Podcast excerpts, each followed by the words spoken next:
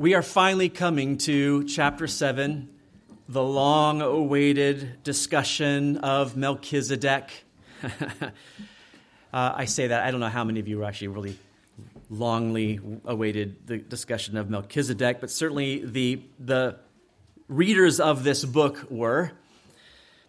We, before we come into this subject, I, I do need to tell you it is, it is what uh, we call in, in theological circles uh, deep. As you discuss Melchizedek, it's deep stuff. And the author certainly thought that himself, because if you recall, he mentioned Melchizedek for the first time in chapter 5. And then he abruptly, before he went on to fully elaborate about Melchizedek, he stopped. Remember that? He just, he just stopped. He paused, um, took a break from what he was going to say because he wanted to address those in the church that had not fully embraced Christ as Savior. They had become, if you remember, dull of hearing, spiritually lazy. Many of them were wanting to go back into Judaism, back into the um, old uh, covenant types and patterns and those things. And he was trying to go on to something new that drew from the old. And he says, if you don't, if you don't get that, you're not going to get this. And so he took a break. And it's been a month or so since we began the whole section here. And so I want to remind you of the author's point uh, really in this entire segment that we're in. The whole theme of the book is Jesus is better. He's better than everything. But he's been progressively telling us what he's better than. He's better than He's better than the prophets. Now God speaks to us through his son. He's better than the angels. He's better than Moses. Well, this whole section is that Jesus is better than the Levitical priesthood. It really is the heart of the book. It's the focus of over half the book. Chapters 5 through 9 really focus on the fact, more than anything else, that it is his superior priesthood which makes the new covenant better than the old. Now, you today, New Testament church, might be asking, well, why is that so important? You got to think like this Jewish audience. If you were hearing for the first time that there is a sort of a new priesthood, you would have a problem right away. Or that Jesus is a priest, you would have a problem because a priest had to be descended from the tribe of Levi. A priest had to be of the family of Aaron, Moses' brother. And, and that was prescribed by God Himself. God had established that. Jesus was not from the tribe of Levi, he was the tribe of Judah, the royal line, the kingly line. So, how could Jesus in any way be a priest at all, much less be a superior priest? Well, he had to be from a better line, he had to be from a, a better order of priesthood. So, that is what the author wants to establish. And if you go back to chapter 4, verse 14, this is where he first introduced this new and very important argument. Chapter 4, verse 14, he said, Seeing then that we have a great high priest who has passed through the heavens, Jesus, the Son of God, let us hold fast our confession. So there he presents Jesus as the high priest, the one that not only could enter the, the Holy of Holies in the tabernacle, but enter the very presence of God in the heavens. And then he went on in chapter 5 to describe, if you remember, the priestly qualifications. There were qualifications for a priest. The first was he had to be a man. And Jesus met and even exceeded all of those qualifications in chapter 5. And then that argument is when he introduced Melchizedek.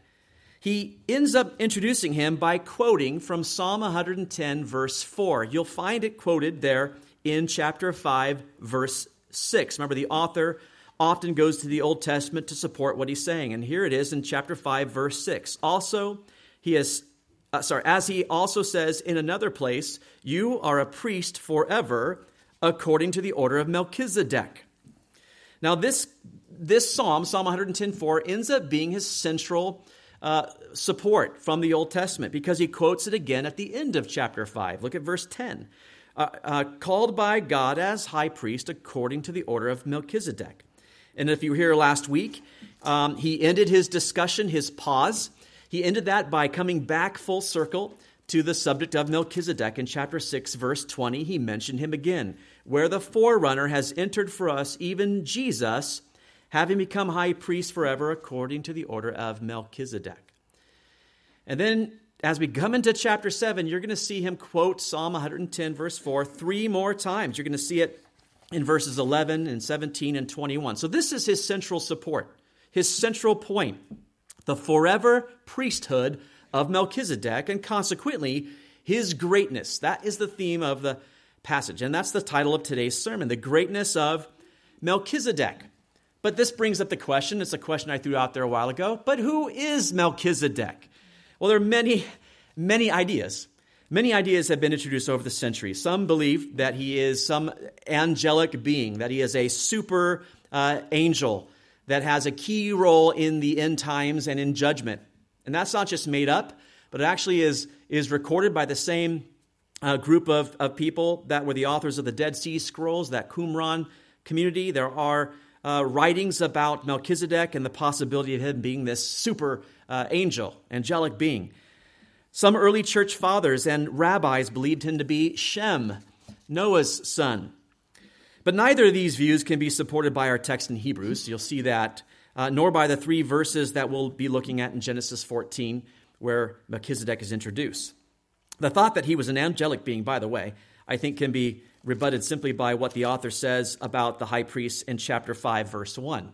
He says, For every high priest taken from among men is appointed for men in things pertaining to God, that he may offer both gifts and sacrifices for sins.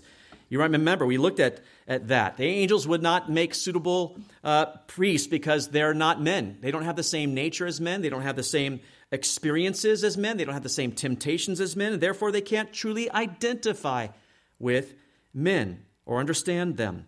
But Jesus, on the other hand, well, he became a man, and therefore he could be our sympathetic and high priest. So, angels, I think we can rule that out just by that. But Another reason I would say is this if Melchizedek were an angel, and Jesus is better than angels, then why would the author here be trying to compare uh, Jesus to be a high priest like the angel Melchizedek? You see, it doesn't seem to make any sense. So I don't think he's an angel. The Shem theory, we'll, we'll look at that later when we get into the passage. But one very, very popular theory remains, and that is this Many, many people believe that Melchizedek was Jesus Christ himself. Now, we do know that Jesus does appear in the Old Testament. He is a pre incarnate Christ, often identified as the angel of the Lord. We call that a theophany, and certainly we see that in the Old Testament. But when we see that, we are note, it is noted that he is the angel of the Lord, or it is noted by the person talking to this supposed man that that is the angel of the Lord, or that is God, or some divine being at the very least. Do we see that here? Is Melchizedek an angel? Is he, is he Shem? Is he Jesus? Well, let's see if that's any, any of those things are the point. And let's read the passage. We're looking at chapter 7 today, verses 1 through 10, and see if we can get to the bottom of this and see what the author's whole point is of bringing up Melchizedek. So, verses 1 to 10 of chapter 7. For this Melchizedek, king of Salem, priest of the Most High God, who met Abraham returning from the slaughter of the kings and blessed him, to whom also Abraham gave a tenth part of all, first being translated king of righteousness, and then also king of Salem, meaning king of peace, without father, without mother, without genealogy, having neither beginning of days nor end of life, but made like the Son of God, remains a priest continually. Now consider how great this man was to whom even the patriarch Abraham gave a tenth of the spoils. And indeed, those who are of the sons of Levi who receive the priesthood have a commandment to receive tithes from the people according to the law, that is, from their brethren, though they have come from the loins of Abraham. But he whose genealogy is not derived from them received tithes from Abraham and blessed him who had the promises. Now, beyond all contradiction, the lesser is blessed by the better. Here mortal men receive tithes, but there he receives them, of whom it is witnessed that he lives. Even Levi, who receives tithes, paid tithes through Abraham, so to speak, for he was still in the loins of his father when Melchizedek met him. Let's pray. God, we thank you so much for the opportunity to be in your word, Lord. And even uh, now, Lord, as we look back at this mysterious Old Testament figure, Melchizedek, we pray that you would just give us understanding. Lord, that you enlighten us by your Holy Spirit. Lord, that we might understand through the writer of Hebrews the significance of this mysterious figure, Melchizedek. So be with us today. We want to know you, we want to know your word. We pray that you would help us to do that today for your glory. In Jesus' name we pray. Amen. All right, before we jump into this, let's keep uh, the whole purpose of the book in mind. I think that always helps. We want to know that Jesus is better than, than anything. That's his whole idea. And without a doubt, the most difficult thing for a first century Jew to grasp would be how will this new priesthood work? I mean, how is that going to happen? Because God had established that priests would be the mediators, right? Levitical priests would be the mediators between God and man. And we need a mediator. Why do we need a, a mediator? because we can't approach God. God is too holy, He's too perfect. And so, God, in His grace, graciousness, He, he provided these priests to minister to the people. They were uh, consecrated for this particular purpose, set apart. He chose a group of, of people who would be specifically set apart to be the, the mediators between the people and God. So, God established the Levitical uh, priest, priesthood. Now, to leave the Levitical priesthood and to go on to something new, if that's what he is trying to tell him, you can leave that behind and go to something new. That's a very difficult thing to say to someone. How do you leave that priesthood and go on to something entirely different? Because God had established that. Well, what the author wants to show them is this. Now, this is the key thing you got to understand. They're not leaving the Levitical priesthood to go on to something entirely new. They're going to something that God had already established long before the Levitical priesthood ever existed.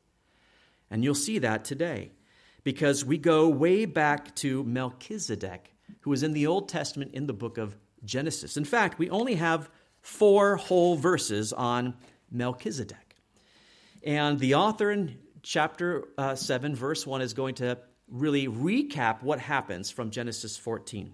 So, here at the beginning, he wants to present the greatness of Melchizedek. So, if you're taking notes, you could just say his greatness is presented in this first section. So, look at verse 1. It says, For this Melchizedek, the Melchizedek he had just brought up in the verse prior to that, for this Melchizedek, king of Salem, priest of the Most High God, who met Abraham returning from the slaughter of the kings and blessed him, stop right there we got to stop, don't we? Because we need some context. Obviously, he's talking about Melchizedek in the context of Abraham, who lived before the Levitical priesthood, who met Abraham. And Abraham had something to do with the slaughter of kings. So we've got to find out what all this is about. To do that, we have to go to Genesis 14. So I want you to turn there. Keep your finger obviously in Hebrews or mark that because we'll be going back and forth a bit. Genesis 14 is where we need to go. This is the first appearance of Melchizedek. Now, as we go here, you need to understand something in that ancient world, in that time, there were many kings of many provinces, many kings of different ruling states, you could say it that way. In fact, Abraham was a sort of king of his state. But there were many kings, and these kings were at war and, and, and often coming in and taking over territories and raiding one another's uh, provinces and and, and back and forth that would go. And in Genesis 14, we come into the midst of such a war, a war between kings. And in Genesis 14, verse 1, it says this And it came to pass in the days of Amraphel, king of Shinar, Arioch, king of Ellasar, Chedorlaomer, king of Elam, and Tidal, king of nations, that they made war with Bera, king of Sodom, Birsha, king of Gomorrah, Shinab, king of Admah, Shemeber, king of Zeboim, and the king of Bela, that is Zoar. And all these joined together in the valley of Siddim, that is the Salt Sea. So here we have uh, these, these, these kings that are warring. And the key king here is King Kedor Alomer, is how you pronounce that, but it looks like Cheddar Lomer. So for the sake of easy today, I'm going to call him uh, King Cheddar. Okay? That's King Cheddar. King Cheddar, three other kings come with him, so four kings go up against five other kings in battle. Two though, of those kings, you notice, were kings of Sodom and Gomorrah.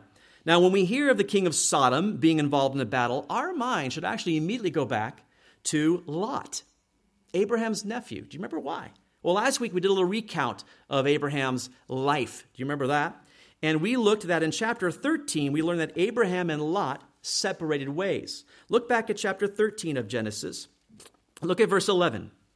Then Lot chose for himself all the plain of Jordan, and Lot journeyed east and they separated from each other. Abram dwelt in the land of Canaan, and Lot dwelt in the cities of the plain, and pitched his tent even as far as Sodom. So we know Lot goes to Sodom.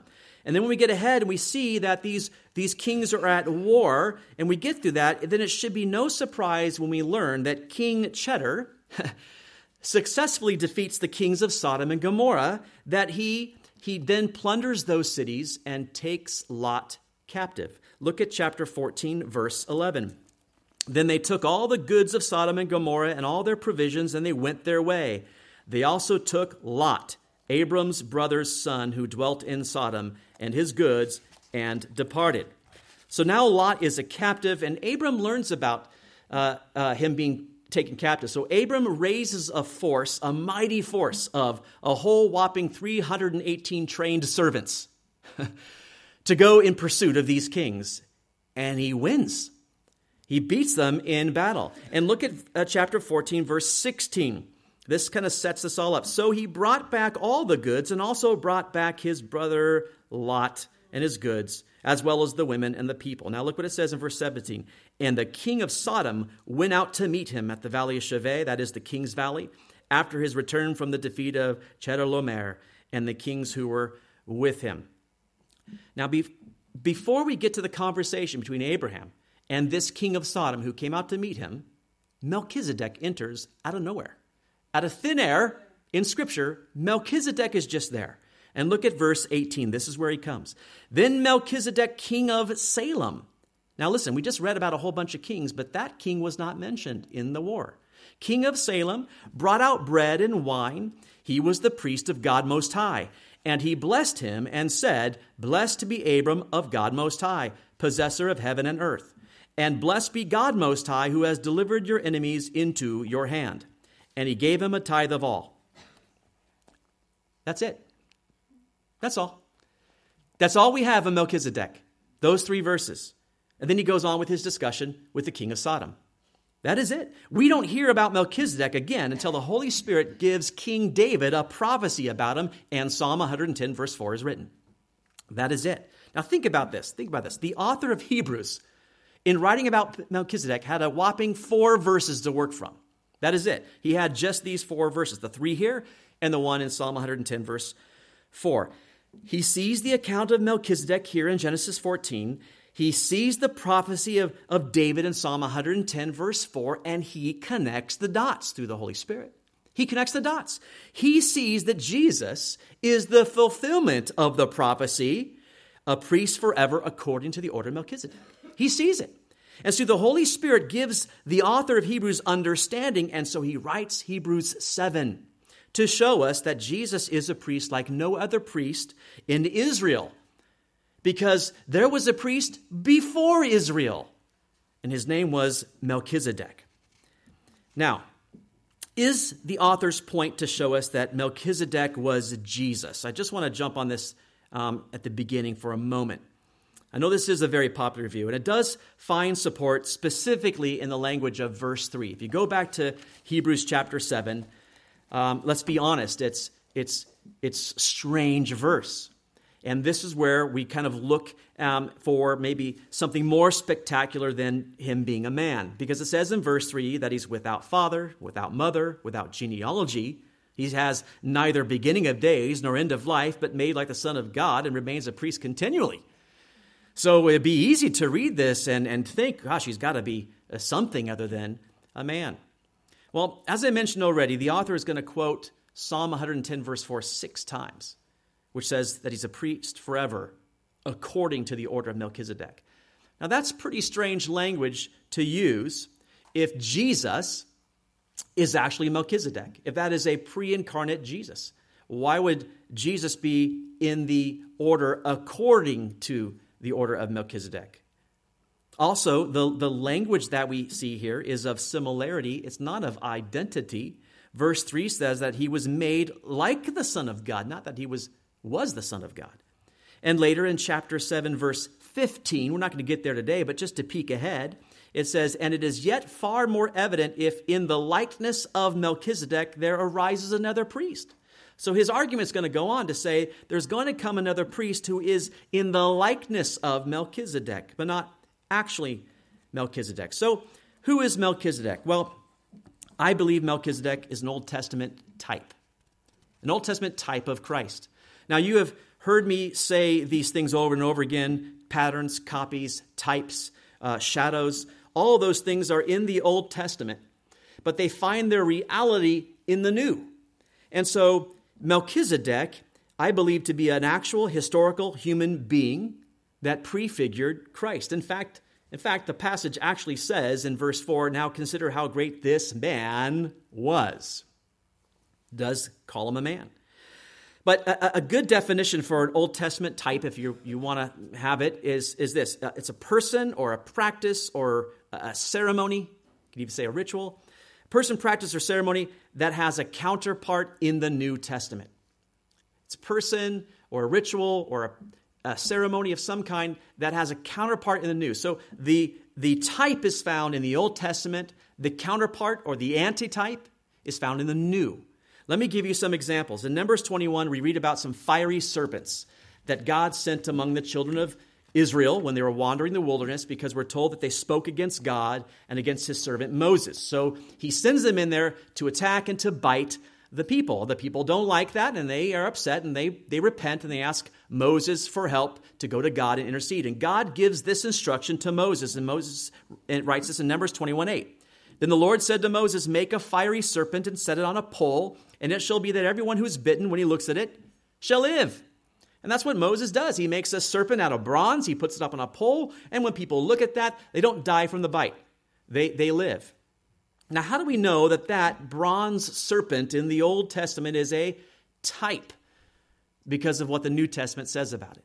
In fact, Jesus himself says something about it in John chapter 3, verses 14 to 15. He says this And as Moses lifted up the serpent in the wilderness, even so must the Son of Man be lifted up, that whoever believes in him should not perish, but have eternal life. So you see, everyone who looked at the bronze serpent in the wilderness lived, they were saved.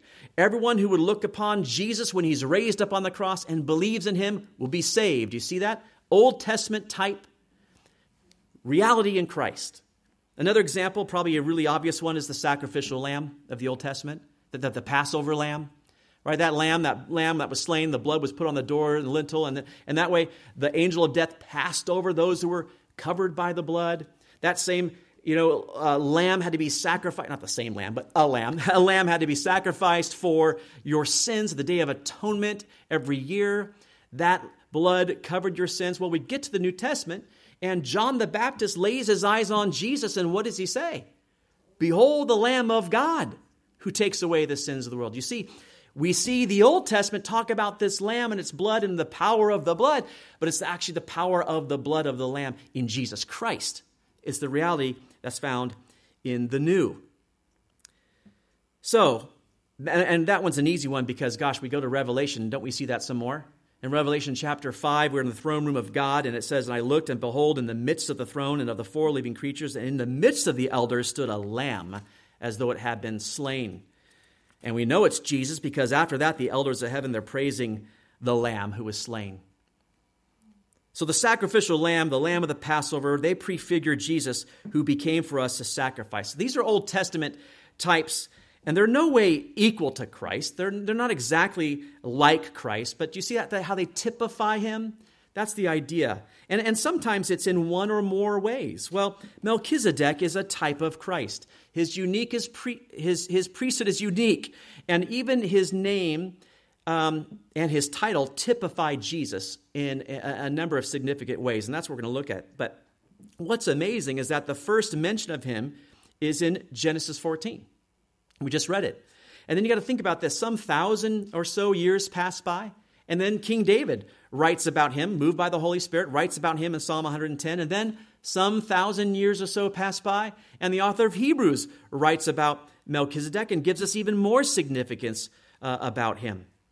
So go back to our passage in Hebrews, and we'll look at this. The author's here just recounting what we read in Genesis. And as he does this, we're going to see how Melchizedek's priesthood is greater than the Levitical uh, priesthood and how it foreshadows Christ's priesthood, which is the first point here. It foreshadows Christ's priesthood. So look at verse 1 again. For this Melchizedek, king of Salem, priest of the Most High God.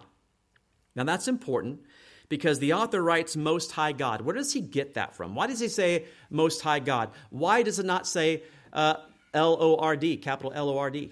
Why does it not say priest of Yahweh? Well, he gets it straight from the Genesis account. When you go to the Genesis account that we just read, we're told that Melchizedek was priest of God Most High. And then in the next verse, when he blesses Abraham, he says, Blessed be Abram of God Most High. He says it twice there. That's significant because of this. God's name in relation to Israel was a name that they could not even write.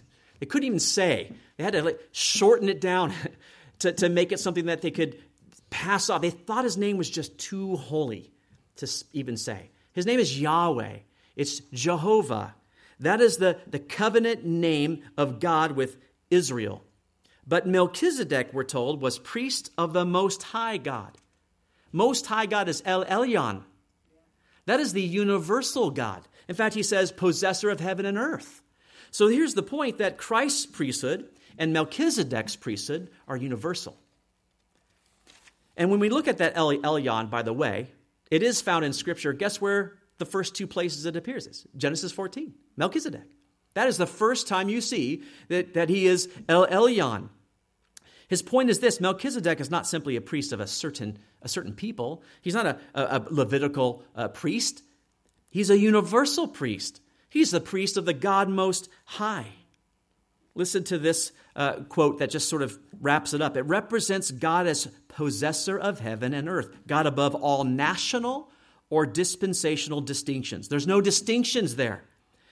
And see, once Melchizedek exits the scene there, then Abraham speaks to the king of Sodom, and he goes on to speak about God as well, and he uses the old uh, covenantal name as well as El Elyon. In verse 22, I'll just read it to you. But Abram said to the king of Sodom, I've raised my hand to, to, to the Lord, Yahweh, God Most High, the possessor of heaven and earth. It's the same God, is the point. It's the same God. But this Melchizedek is identified as God, uh, a priest to the God Most High. Pretty amazing. So he's a universal priesthood. But note, it existed before the Levitical priesthood. Before that, long before uh, Moses came along. And this is the point Christ's priesthood is a universal priesthood. Jesus is Messiah not of just Jew, he's a Messiah of Jew and Gentile. In fact, Jesus broke down the dividing wall of hostility that existed between Jew and Gentile.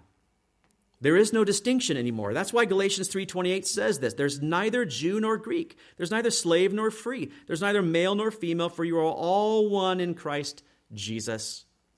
We're all equal in him and have an equal um, uh, access to the priesthood. It's not limited to a particular group. He's not just the priest of a, the Jew or just of, of men, but he's a universal priest. In fact, if you're in Hebrews 7, just look at verse 25 Skipping ahead there, it says, Therefore, he is also able to save to the uttermost those who come to God through him. It doesn't say just those Jews that come to God through him, uh, just those men that come to God through him. He is able to save all those who come to God through him. Why? Because it's a universal priesthood. The second thing you get from verse 1 is that it's a royal priesthood, because this Melchizedek was king of Salem. He's a king. And if you remember, we, I don't want to go into the great detail, but I did back in chapter 5, the offices of king and priest in connection to Israel were never to be mixed. You did not find a king that was also a priest. You did not find a priest that was also a king. You had a priestly line through Levi and ultimately Aaron, and you had a, a kingly line or royal line that went back to Judah. And a couple examples I gave you was King Saul. When King Saul got impatient waiting for the priest Samuel to come and offer sacrifices, he did it himself and because he did it himself as king, he was rejected as king. King Uzziah is another example. He went into the temple to burn incense on the altar, and he immediately became leprous. Why? God cursed him because he mixed the offices of king and priest. But here we go back to Genesis, way before those guys existed, and we find Melchizedek, who is king and priest. He's both. In fact, four times he's referred to as uh, king. Here in chapter 7, verse 1, he's the king of Salem. And then in verse 2, it says that he's king of righteousness, that's also king of Salem, meaning king of peace. Four times king is, is used.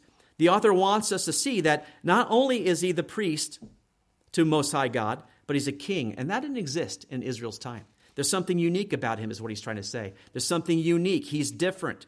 And listen, David predicted in Psalm 110 um, that this would be the case. Now, we looked at Psalm uh, 110, verse 4, quoted lots of times, but let me just back up to show you verses 1 and 2. Psalm 110, verses 1 and 2, a psalm of David. The Lord said to my Lord, Sit at my right hand till I make your enemies your footstool. The Lord shall send the rod of your strength out of Zion, rule in the midst of your enemies. Now, the Jews understood this to be a messianic psalm. This is about the Messiah. And remember, Jesus confronts them and says, Well, if this is about the Messiah, whose, whose, son, who is, whose son is this? If he's the son of David, why does David say, The Lord said to my Lord? Remember that whole conversation? But this is the Lord, Yahweh, saying to the Lord, Messiah, Sit at my right hand. You're going to rule. You're going to rule in the midst of your enemies. And then you get to verse 4, which is the verse that the Hebrews author quotes a bunch of times The Lord has sworn and will not relent. You are a priest forever according to the order of Melchizedek. So in verses 1 to 2, the Messiah is going to rule. And then verse 4, he's going to be a priest, king and priest. Now, the dual role of priest and king is not only here in Psalm 110. The, the prophets prophesied about this. In Zechariah chapter 6, verses 12 to 13, it says this Then speak to him, saying, Thus says the Lord of hosts, saying, Behold, the man whose name is the branch, well, the righteous branch is Jesus. From his place he shall branch out, and he shall build the temple of the Lord. Yes, he shall build the temple of the Lord, he shall bear the glory, and shall sit and rule on his throne. So he shall be a priest on his throne. Do you see that? He's a priest on the throne. He's priest and king. And that's what Jesus was coming to be, both priest and king. And there was a precedent for it, and that was Melchizedek. This is not something entirely new. God had established it long before the Levitical priesthood of Israel. But notice something else that he is the king of. He's the king of Salem. Now, many people believe the king of Salem was an ancient name for Jerusalem. Melchizedek was an ancient king of Jerusalem, long before the priests ministered there.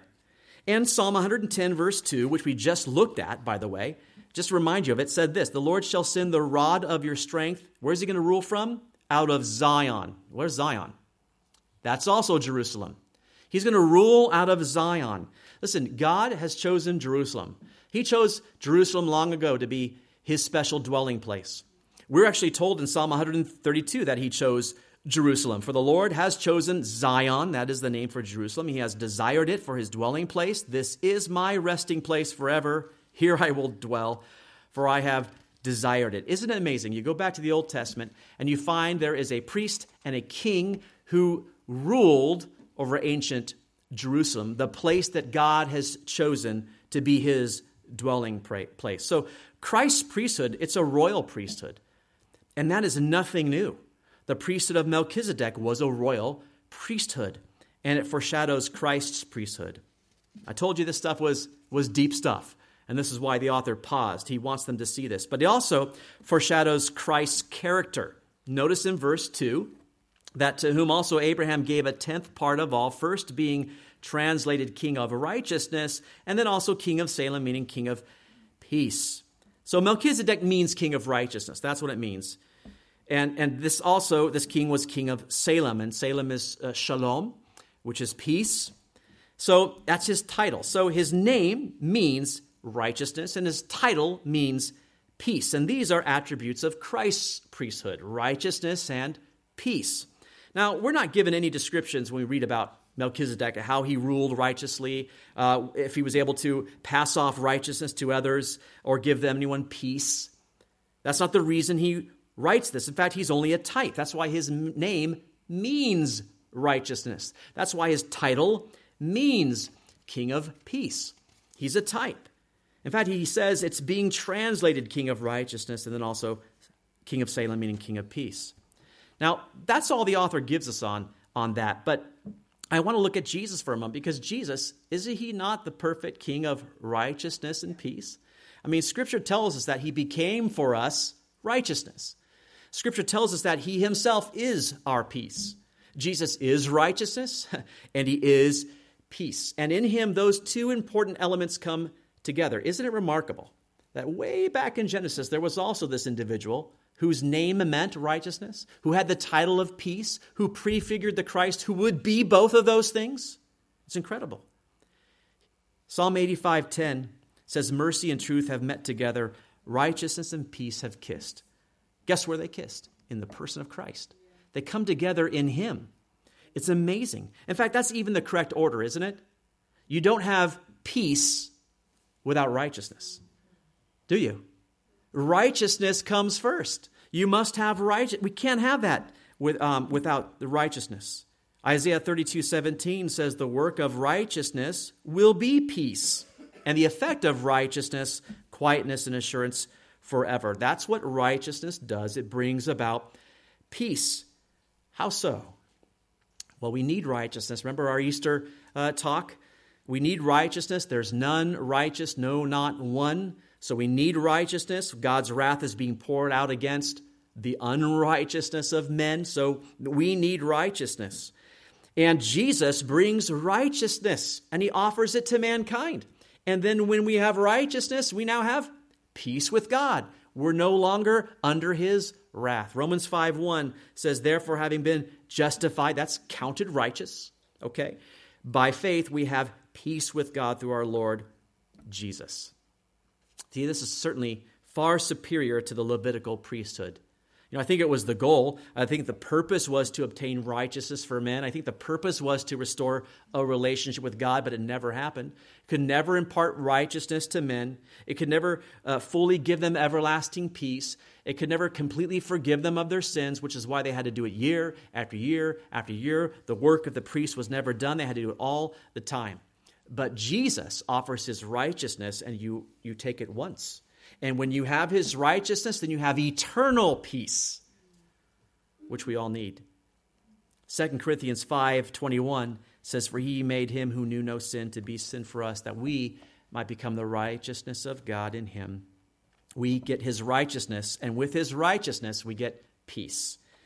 So Melchizedek's name and his title foreshadow the wonderful character of Christ in that he is both righteousness and peace. One more point on that. Foreshadows one more thing. It foreshadows Christ's qualifications. And this comes to the tricky verse. Let's look at verse 3. He's without father, without mother, without genealogy, having neither beginning of days nor end of life, but made like the Son of God, remains a priest continually. What is happening uh, here? Well, here's the point here is that priests were ordained by God. Remember that in back chapter 5? They were chosen by God. And he chose them ultimately by saying they would be coming, they would come from the, the Levites. That would be the tribe. They had to be descendant of Aaron. They're ordained by God. You couldn't just go and, and put an application to be a priest.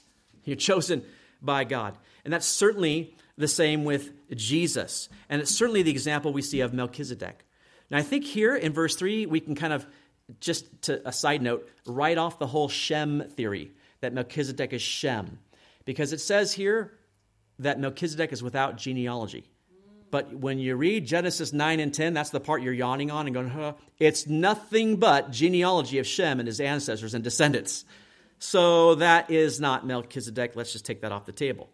But this verse, really, in this verse alone, is really what leads to the speculation that Melchizedek is more than a man because of all the things that it says. Well, let me let's let's see if we can understand this. We have to understand first of all that the Levitical priesthood was entirely hereditary. Entirely. You had to be a descendant of Aaron. Your genealogy determined everything, which meant your personal, personal qualifications had nothing to do with it, which is why you get some pretty bad stinkers once in a while, like Eli's sons, Hophni and Phinehas, had nothing to do with their character, had nothing to do with their personal qualifications. They just happened to be um, in the lineage. You can only serve as priest if you could demonstrate your genealogy, which is why Scripture also gives us examples of those who were prohibited from serving as priests because they couldn't prove their genealogy. We find such an example in Nehemiah chapter 7, verse 64. Let me just share it with you real quick. These sought their listing among those who were registered by genealogy, but it was not found. Therefore, they were excluded from the priesthood as defiled. They wanted to be included in the priesthood. They couldn't prove it through genealogy. They therefore were excluded. So, what the author is saying here, if, I can just bring all this around, is that Scripture, what Scripture reveals, and specifically in Genesis 14 about Melchizedek, what it gives us here, it's silent on his heritage.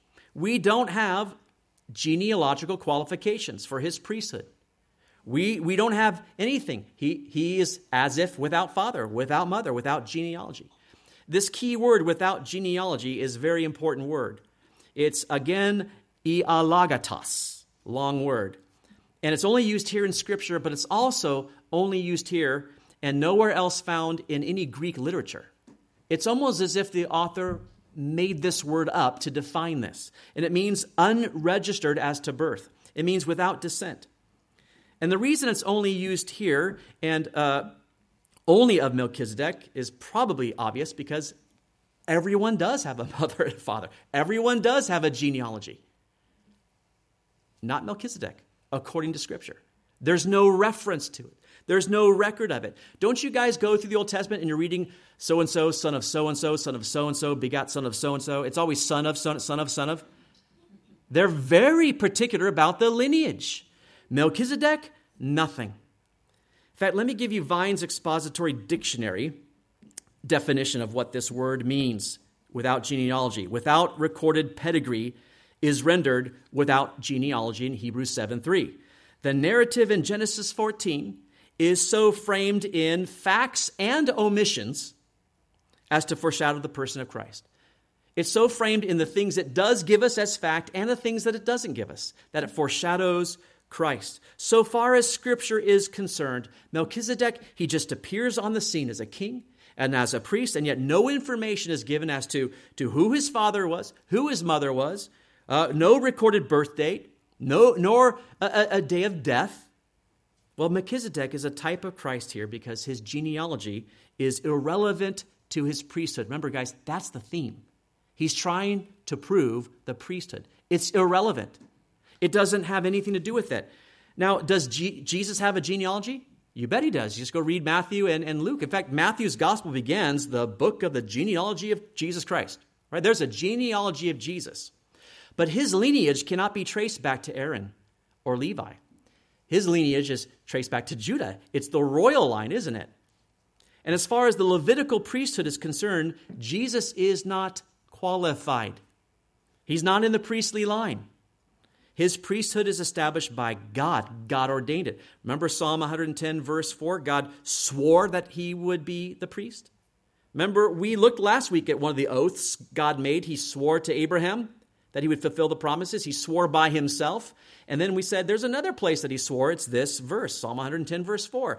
God, the Lord, has sworn and will not relent. You are a priest forever according to the order of Melchizedek. You don't have to be in the Levitical priesthood line, is what he's saying.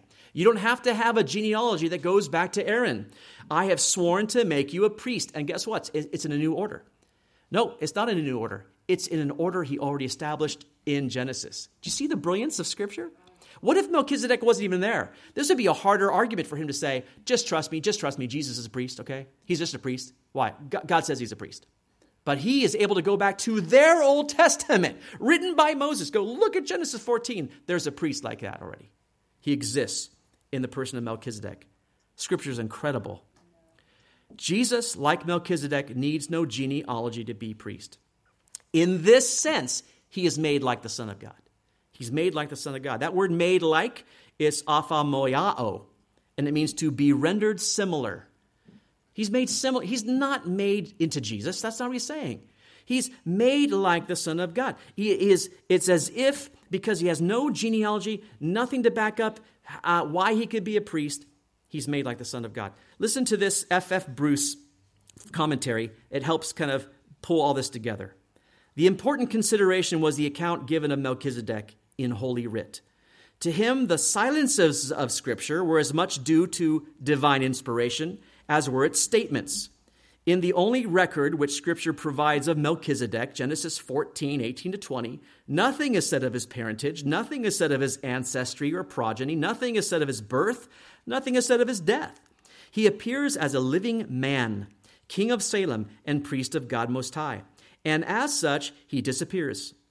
In all this, in the silences as well as in the statements, he is a fitting type of Christ. In fact, the record by the things it says of him and by the things it does not say has assimilated him to the Son of God. Melchizedek lacked genealogy, but he was chosen as priest because of who he was, not where he came from. Jesus was ordained as priest by God because of who he is, not this lineage.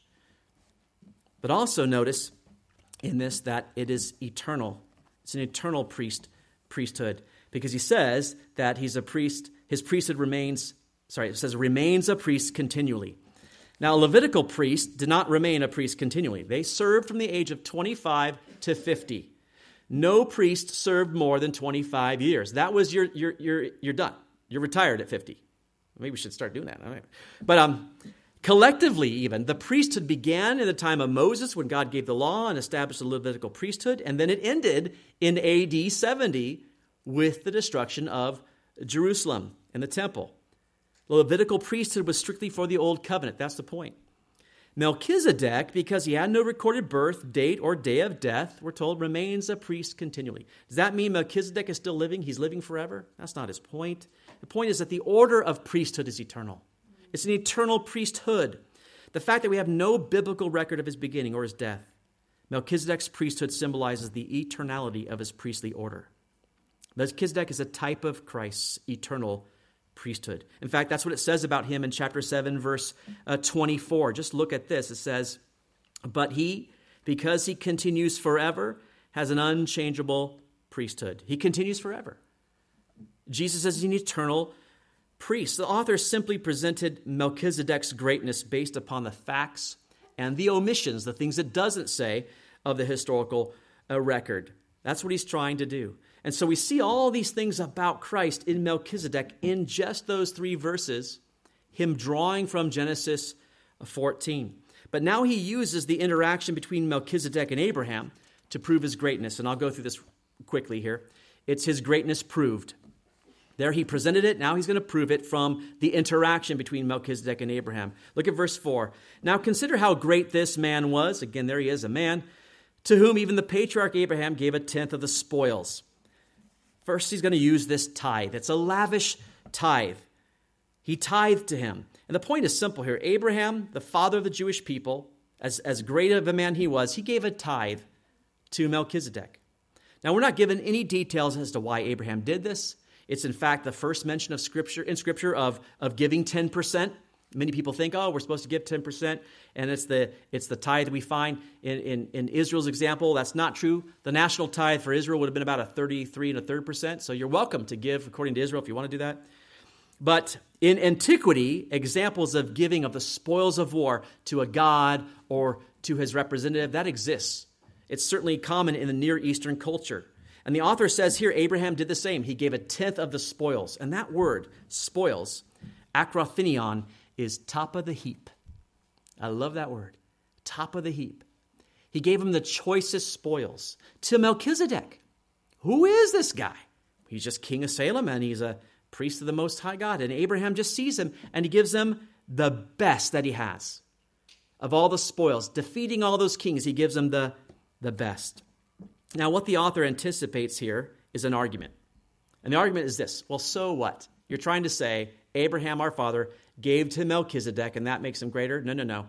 We also gave to the Levites. So you see, the Levites accepted a tithe as well.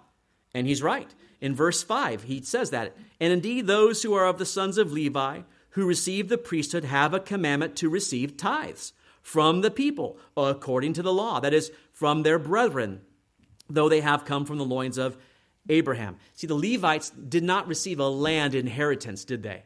They didn't get land like all the other tribes. Instead, they were told to collect a tithe from Israel, and they also received part of the, the sacrifices there. And so Numbers 18 21 says, Behold, I have given the children of Levi all the tithes in Israel as an inheritance in return for the work which they perform, the work of the tabernacle of meeting. So the Levites, who are of Abraham, received tithes from their own brethren. That's a, a fact. But is that the same as Abraham tithing to Melchizedek? This is the argument he's trying to make. Look at verse 6. But he whose genealogy is not derived from them received tithes from Abraham and blessed him who had the promises. Now, first of all, let me just note it says he has a genealogy. so here he says he has a genealogy. So you can see his point in the earlier argument. It's as if he didn't have a genealogy. Well, obviously he has one, but he says it doesn't derive from them. He's not a Levite, is his point. It doesn't come from them. Melchizedek was not a son of Abraham. And the fact that a tithe was given to him from Abraham is a big deal because he's in a completely different category. He has no ties with Israel. And yet, Abraham, the father of the faith, the friend of God, would give a tithe, not just a tithe, but the top of the heap to Melchizedek. Who is this Melchizedek? In addition to that, Abraham was blessed by Melchizedek, which here comes the loving blessing. Now, you don't have to turn back to Genesis 14, but it did tell us at the beginning, the author doesn't bring it up here, that Melchizedek came out with bread and wine. Do you remember that? He came out with bread and wine, and he used that then to bless Abraham, or Abram at that time. And in Genesis 14, 19, it says, He blessed him and said, Blessed be Abram of God Most High, possessor of heaven and earth. Now, here's why this is important. We're told here uh, that he blessed him who had the promises. Yeah, the promises of blessing were given to Abraham, and it's through Abraham all the nations of the earth would be blessed. It's Abraham who is the blesser, but here it turns around and he gets blessed by, by Melchizedek. Melchizedek blesses Abraham, so Abraham becomes the blessee. Do you see that? He's supposed to be the blesser, but Melchizedek blessed him. If in case you missed the point, what he's trying to say, verse 7, he says it emphatically. Now, beyond all contradiction, the lesser is blessed by the better. It's the better person that blesses the letter. He is the, the lesser, he is the greater one. In fact, this is the third time that word better is used. Remember, better is a, is a theme word that we find here in Hebrews. The one who blesses is better than the one who receives the blessing. Jacob blessed his children. He's a patriarch, he's a father of the faith. Abraham was to bless all the nations. But here, the greater person blesses the lesser, and Abraham is lesser than Melchizedek. Now, skip verse 8 just for a moment, because verses 9 and 10 really keep in the theme, and we'll come back to verse 8.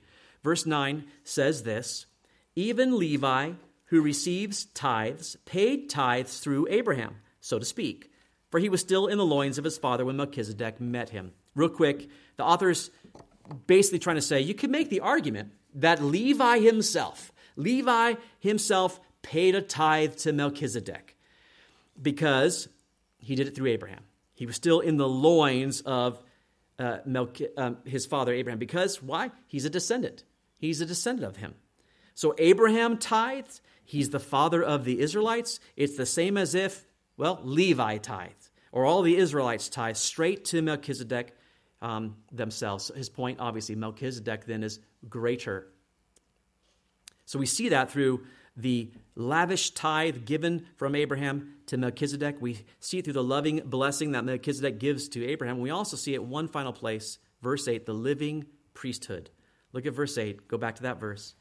Here, mortal men receive tithes, but there he receives them, of whom it is witnessed that he lives. The author uses the adverbs here and there to, to illustrate the contrast. Okay, here, he says, here in today, in the current time, and in that current time, the Levitical system was still active. That's why they wanted, some of them wanted to go back to that. The Levites still received tithes. He says, but they're mortal men. They, they die. But there, meaning the account of Genesis 14, there, he receives them. Melchizedek receives those tithes. And you might say, well, so what? What's the point? Well, he says of Melchizedek, it is witnessed that he lives. He lives. He doesn't have a death date. So is Melchizedek still alive? No, but his priesthood lives on. No death record of Melchizedek exists. Nothing is said about priests who succeed him.